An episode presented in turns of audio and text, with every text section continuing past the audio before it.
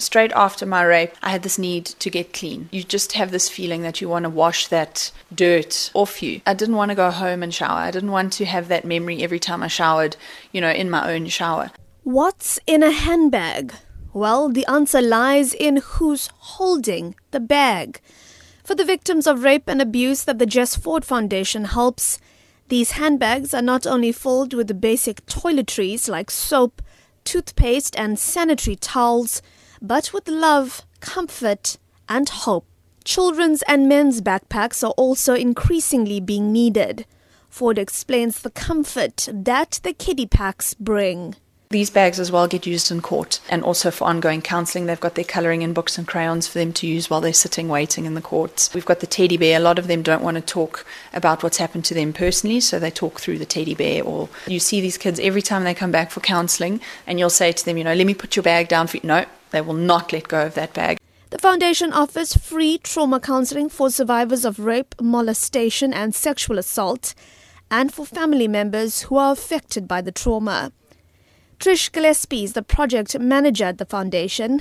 She delivers 300 handbags every month to the Thuthuzela care centers in Chatsworth, Phoenix, Durban Central, and Umlazi, among other places of need alone. She says abuse happens across all races, ages, and genders.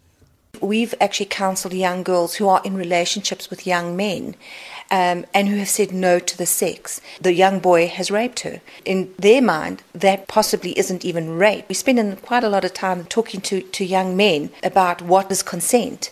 The statistics are frightening, but Foord says these are only the cases that are actually reported.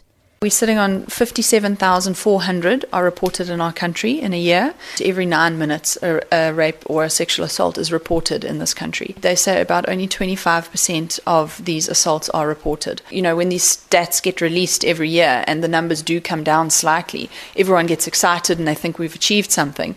In reality, we actually haven't. Those numbers need to quadruple, if not more, before we know we're actually reaching the problem.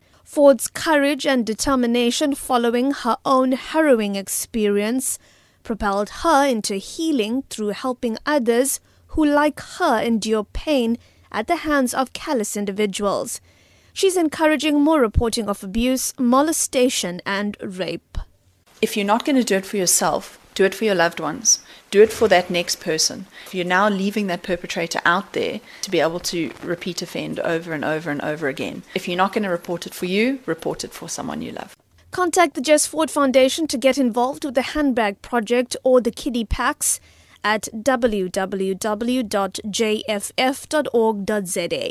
You can email admin at jff.org.za or call 0861 333 449. The items that are desperately being needed at the moment include toothpaste, deodorant, body lotion, small packs of tissues and shampoo, as well as conditioner. I'm Minoshni Pillay in Durban.